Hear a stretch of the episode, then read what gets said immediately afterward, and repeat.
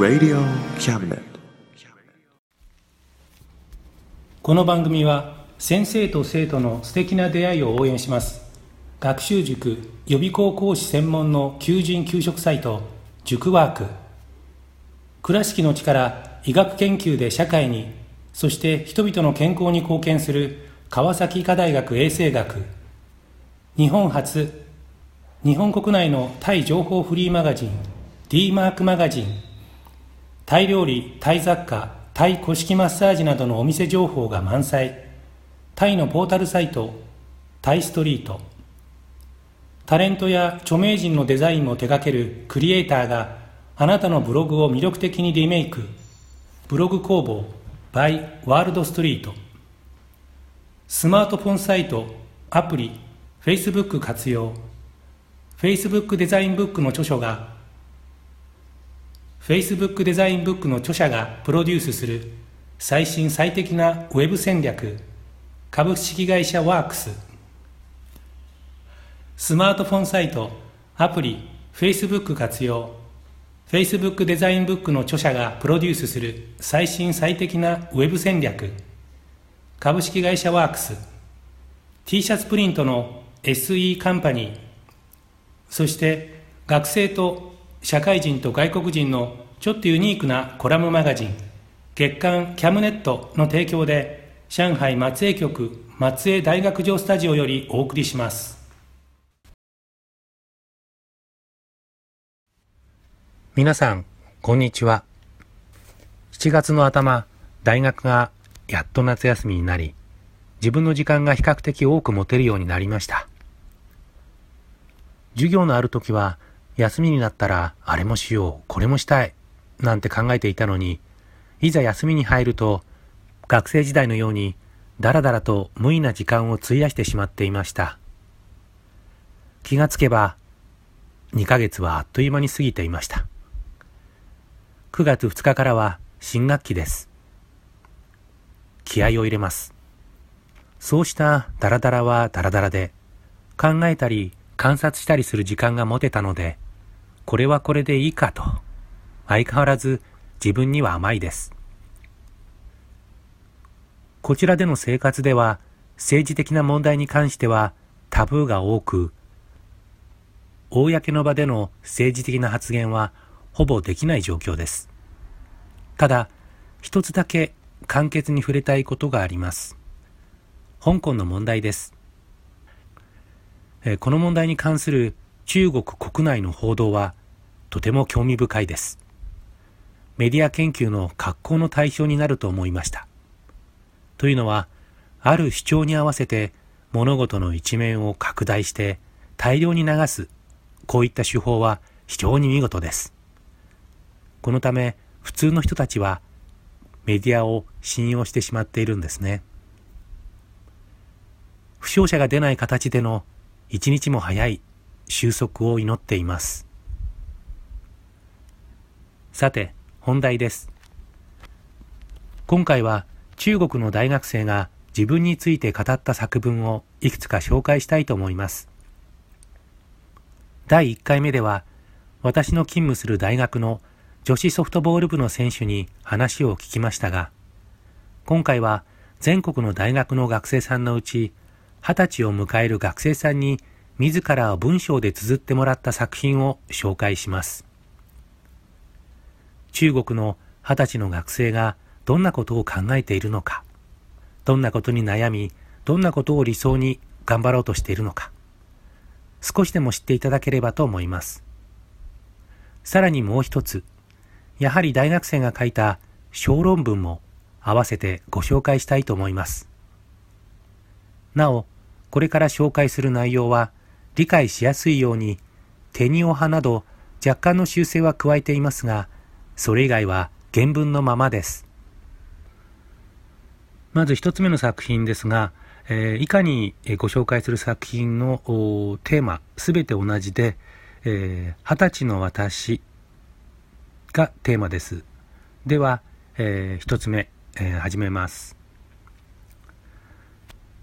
つい昨日、6月17日、私の二十歳の誕生日だった。あまりにも偶然なので、このテーマを見たら思わず笑ってしまった。とはいえ、二十歳になっても特に何も感じられなかった。家族のために、自分の国のために、責任を取り、社会に貢献しよう。といった飾り事など考えても何もならない。その代わりに私にも考えてみたことがある。人の一生というのはいくつかの10年でできている。長生きの人にとってその単位は多分10を超えてしまう。そして私はすでに知らず知らずのうちに10年を2つ費やして生きてきた。残っている数々の10年のことを想像すると心が鉄のように重くなった。しかし今まで体験してきた生活を振り返ろうとしても、望ましく成長できたわけでもなく、なんだか虚しく感じた。こんな二十歳の私は多分何も変わらないと思うが、それでもたった一度の人生を無駄にしたくないので精一杯努力している。続いて作品に二十歳の私。今年の10月になって二十歳になる。時間は本当に早く経つ。私は子供だとよくそう思って困ったことがあった時、両親に相談した。でも、二十歳になるからには、いろいろなことを必ず自分で解決しなければならない。二十歳の大人として、一人で旅行するのは必要だと思う。うちの父は、君は女の子だから一人で旅行なんてダメだよ、とよく言った。しかしながら女の子も一人で旅行できると思う。そして誕生日の後、北京へ旅行するつもりだ。二十歳の私、恋をしたい。高校生の時、勉強ばかりしていたために、ほとんど男の子と話をしたことがなかった。しかも家族みんなは恋愛禁止と言った。でも今私は大人になって恋愛の権利を持っている。きっと好きな人に会って、そして彼と付き合う。二十歳になる私、もう子供ではない。大人だ。将来のために努力しなければならない。続いて作品3二十歳の私私はもうすぐ二十歳だ。一年後、卒業して仕事をすべきだ。でも、ほとんどの人と同じ、卒業してからすぐ仕事をする。これは私が本当にしたいことなのだろうか。この問題にはずっと困っている。もう大人になった私は自分で自分の将来を決めるべきだ。だから両親の意見を聞いてから自分も慎重に考えて私は大学院生になることを決めた。もっと知識を学びたい。もっと友達と付き合いたい。自分の視野を広げたい。実はこの選択をすることは私にとってかなり難しいことだ。けれど、私の将来のために、親の期待に応えて、これから一年の間、一生懸命頑張ろう。20年、30年後の私は、きっと今の私、二十歳の私を褒めるかもしれない。つまり、二十歳の時、自分を後悔しないように、勇気を持って、自信を持って、理想を持って夢を叶えよう。作品4二十歳の私私の二十歳の誕生日は日本で私のホストファミリーである SK 家族と一緒に過ごした。SK さんは中国語が非常に上手だからホストファミリーとして私の前に4人の中国人の大学生を招待したと思ったが、離れるとき違う答えを聞いた。SK さんは大学時代、中国に留学したことがあった。中国に到着して間もなく、財布もチケットも盗まれた。泥棒に追いついたとき、怪我をした SK さんが駅のベンチに座って悩んでいた。ある中国人が SK さんを連れて自分の家に招待した。チケットも買ってくれた。中国語が全然できなかった SK さんが知っていたのは、その人は中国人であるということだけだった。今の SK さんはできるだけ留学生を助けたいと思っている。二十歳の私、この世界を恐れているが、この世界の温かさを信じている。助けてくれた人のような親切で優しい人になりたい。え続いて作品5です。二十歳の私。二十歳というと、まだ大学生だと思っている人もいるかもしれないが、私には社会人のいろはをそろそろ身につける年頃だという印象の方が強い。二十歳の私はもう子供のようにわがままを言ったり、親に甘えたりしない。困難に立ち向かう勇気があって、自分の行動に責任が持てる大人に育った。自分に代わって何かを心配してくれたり、責任を取ってくれたりする人がいるなら幸せだが、人生には一人で乗り越えねばならない時期もあるという心構えができていた。そして二十歳の私は、くっきりした未来へのロードマップがあって、慎重に目標を立てるようになった。失敗したらやり直せばいいという軽い気持ちでではなく、人生は二度とないと思って物事をなすようになった。二十歳の私は勉強ばかりに目を向けるのをやめ、周りへの気配りも忘れずに心がけながら人間関係を大事にするようになった。これが青二歳なりに立派な社会人になろうと頑張っている二十歳の私である。え続いて作品6二十歳の私二十歳の私は2年前の私だった。あの頃の私を思い出すといろいろ後悔することが目の前に出てくる。2年前ワクワクした気持ちで今の大学にやってきた。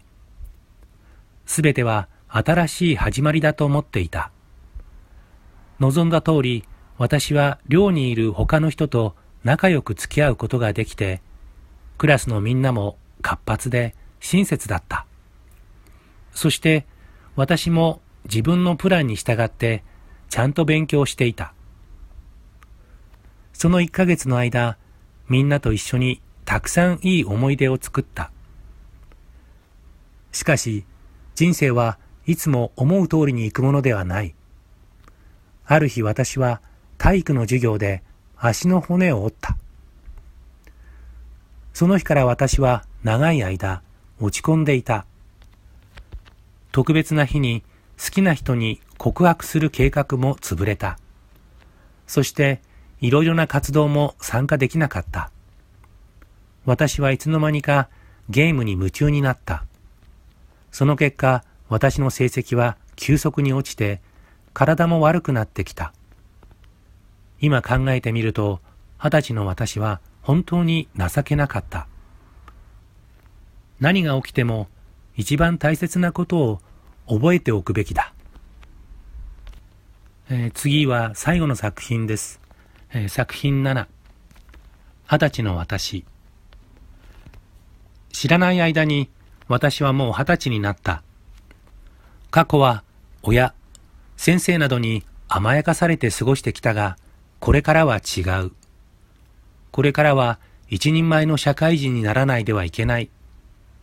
そのために私は自分の未来をちゃんと計画し、それに基づいて自分なりの努力を払わなければならない。大学に入ったばかりの私は、自分はもう安全な場所にいる。これからは卒業を待つのみだ。などといったことを思ってしまった。しかし、時間が経つとともに、自分より優れている人がたくさんいるので、さらなる努力をしないといけないということが分かった。それから社会に必要とされる人はどんな人かということを考えつつ、勉強もさることながら自分の未来に役に立つ社会活動にも精一杯参加している。人生は稽古がないので、後で後悔しないように、二十歳の私は頑張っていきたいと思う。作品7の一番最後の部分ですけれども、ちょっと分かりづらいかもしれません。こういう文章です。人生は稽古がないので、後で後悔しないように、うんぬん。ここの稽古という言葉ですが、おそらくはその、えー、練習というような意味で使っているのかと思われます。人生というのは、すべて本番、本番の連続であるということ。だから、後で後悔しないように頑張っていきたいということだったんだと思います。以上、中国の全国各地の大学の学生さんが書いた二十、ー、歳の私に関する文章でした。今回ここに紹介させていただいた7つの作品の内容これは今の上海のあるいは中国の大学生の、えー、かなり多くの部分の人たちが考えていることを表しているんじゃないかなと思います。僕はこういった作品をずっと読んできていて、いや、中国の学生さんはすごいな、偉いなって思うことがしばしばありました。皆さんはいかがでしょうか？次にご紹介するのは大学生が書いた小論文です。授業ではいくつかの話題に関して映像や記事、評論などを学生と一緒に見て、それらに関して興味関心に合わせて自らの論を立てて読者を説得するような文章を書いてもらっています。その中からいくつかの作品をご紹介します。作品1タイトルは公正を保つために気がつくともうすぐ6月になる。6月といえば梅雨の季節でありまたガオカオの時期でもある。中国では毎年6月初旬にガオカオと呼ばれる大学入試が行われる。日本のセンター試験に比べて中国のガオカオは競争が非常に激しく、プレッシャーが圧倒的に大きいので、実施以来常に厳しく批判の的となってきた。近年では学生たちを受験勉強の圧力から解放するため、ガオカオを廃止すべきだという意見も出ているが、これは妥当な意見だろうか。確かに壮絶かつ残酷な制度と言えるにしても、現時点では廃止すべきではないと考える。なぜならば、世界一の人口大国である中国で、ガオカオという受験制度は、入学者選抜の公平性を担保する唯一の手段だからである。なるほど、米国など先進国の進学制度を導入すればいいという主張もある。一斉の試験を行わず、書類審査によって学業とそれ以外の取り組み、課外活動やボランティアなど、総合的な面から受験生を評価する。それを通じて優秀な人材を選べば、より公平かもしれない。しかしながら、この一見公正な入試制度の闇には、様々な不平等が隠れている。最近話題になった米名門大学の不正入学事件はその一例として挙げられる。発覚した不正入学者の中には中国の製薬会社の会長の娘がいた。その富豪は650万ドル、約7億1000万円を支払い、賄賂やスポーツ推薦枠の悪用によって娘をセーリング選手として難関のスタンフォード大学に合格させた。結局のところ、その娘は退学処分となり、入学制度の不正の事実を白日のもとにさらした。ある研究によると、米国の大卒者のうち、所得レベルで下位50%の家庭の出身者が占める割合は、わずか14%に過ぎない。中下流層の指定は、高校をトップの成績で卒業しても、50%しか上位61校の大学に出願しないという報告がある。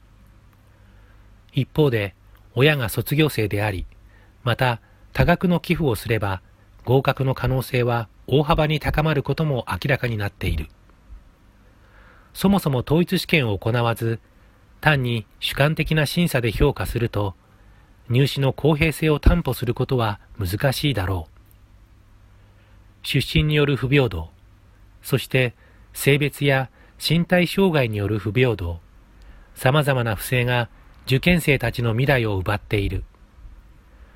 選抜の公平性を担保するには、一貫し、かつ客観的な基準に従って評価しなければならない。そのため、ガオカオという制度は、今の中国にとって変わりのない解決策である。続いて、作品にタイトルは、刑事責任年齢を下げる必要はあるか。近年、14歳未満の青少年が強奪、性犯罪、殺人などの凶悪犯罪を犯すケースがよく報道されている。中国司法大データ研究院のデータによると、青少年犯罪の件数は全国の刑事犯罪数の7割を占める。そのうち62.63%の容疑者はまだ中学生である。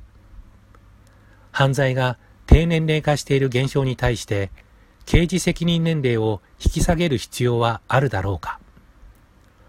私は刑事責任年齢を引き下げない方が良いと考える。確かに犯罪者の低年齢化の傾向を抑えるために刑事責任年齢を引き下げるというさらに厳しい法律を通して未成年者を懲らしめるべきだという意見もある。しかし、そうした考えは、懲戒と教育の意味を間違えている。刑事責任年齢というのは、刑事責任を問うことが可能かつ妥当とされる年齢である。今の刑法上、14歳に満たない者は、心身ともに未成熟であり、責任無能力者として扱われる。人民日報2017年10月27日の報道によると、我が国の未成年犯罪率はどんどん下がっている。だから、今の状況から見ると、刑事責任年齢を引き下げる必要はない。そして、未成年者の犯罪を犯行の動機によって扱わなければならない。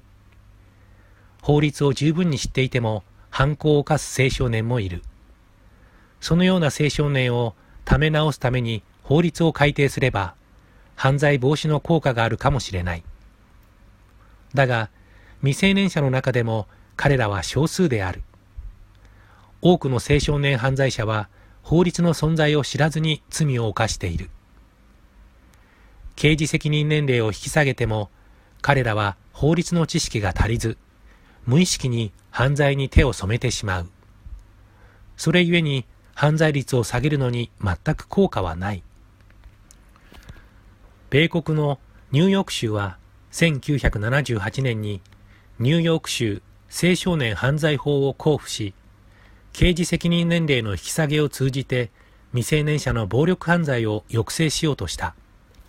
だが、1995年の調査によると、平均年齢14歳の犯罪者が刑期を終えて出国し、4年後、彼らの中で74%の人が再び逮捕されたという。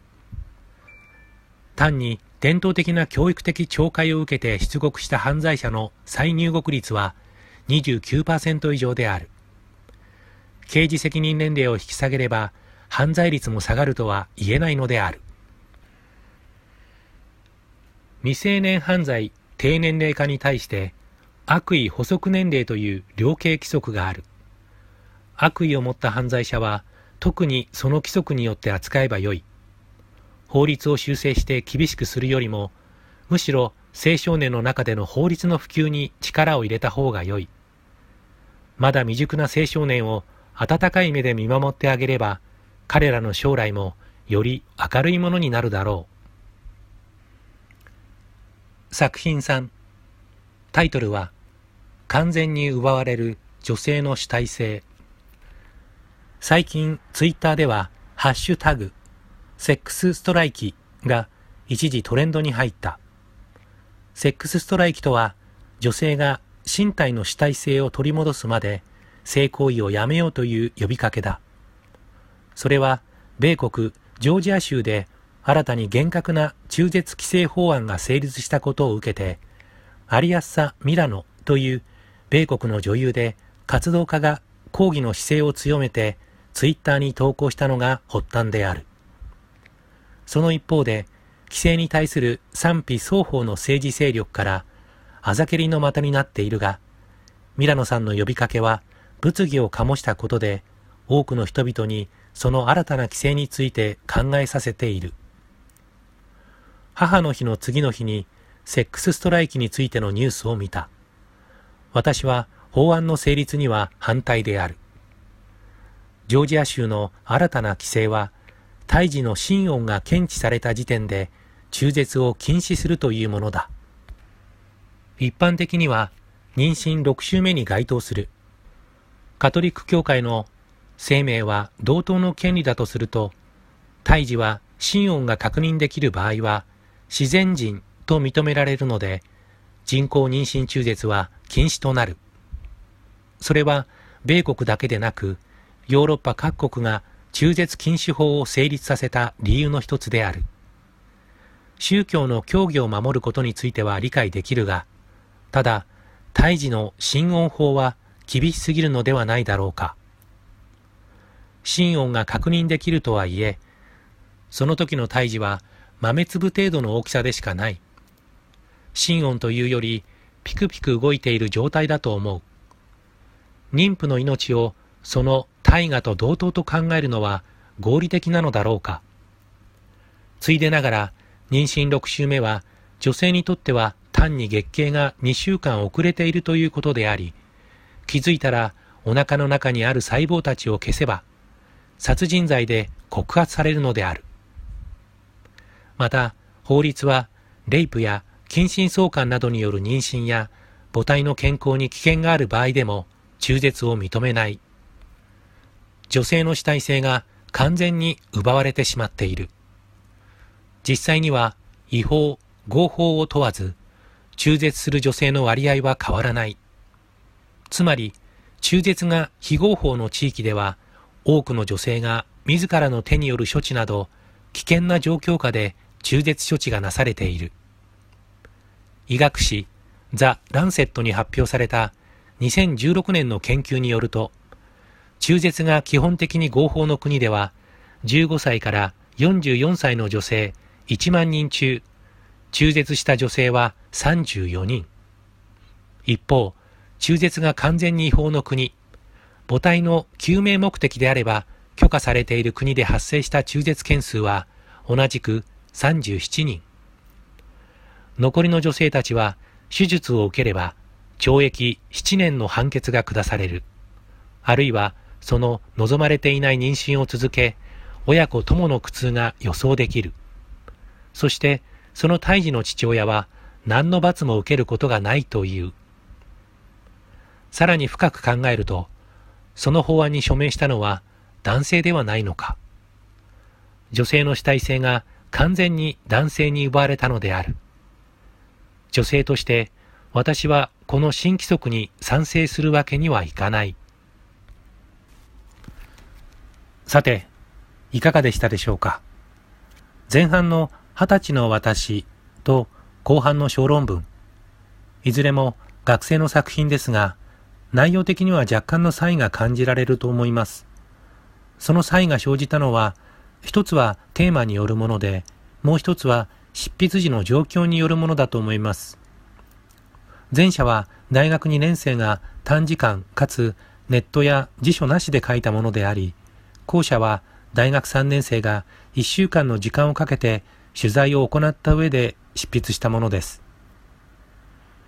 ここから読み取れるのは、わずか2年の日本語学習で、これだけの基礎を固められる学習能力の高さであり、さらにその基礎の上に立って、彼ら、彼女らが持っている調査能力を発揮すれば、外国語であろうと、読み手や書き手を説得するような内容の文章が書ける、その能力の高さです。今回の冒頭部分で政治の話題に若干触れました。日々垂れ流しされるメディアの記事に影響される人は確実にいます。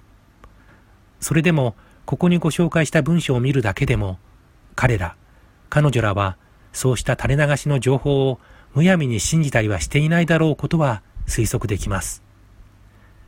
ここに僕は中国の強さ、潜在的な力の一部を見ます。彼らに期待します。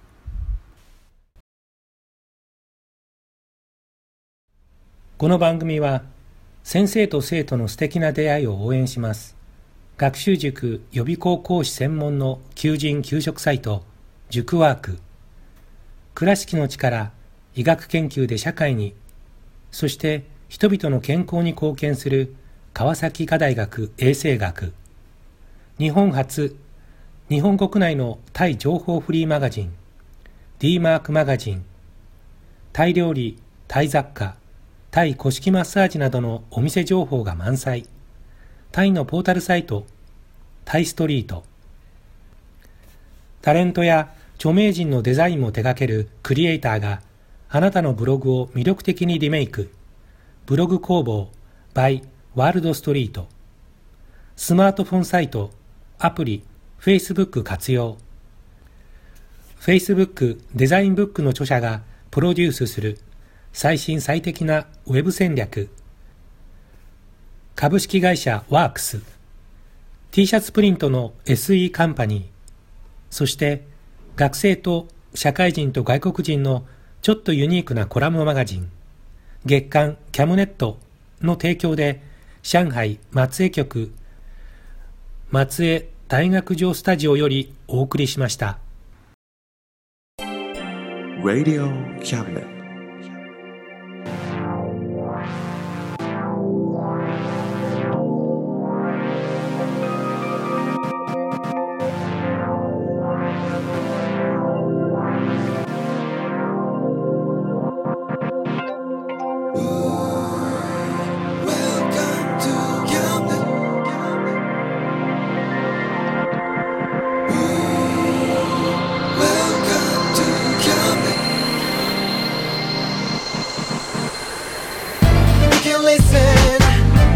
you but you know, baby, you've got too many choices.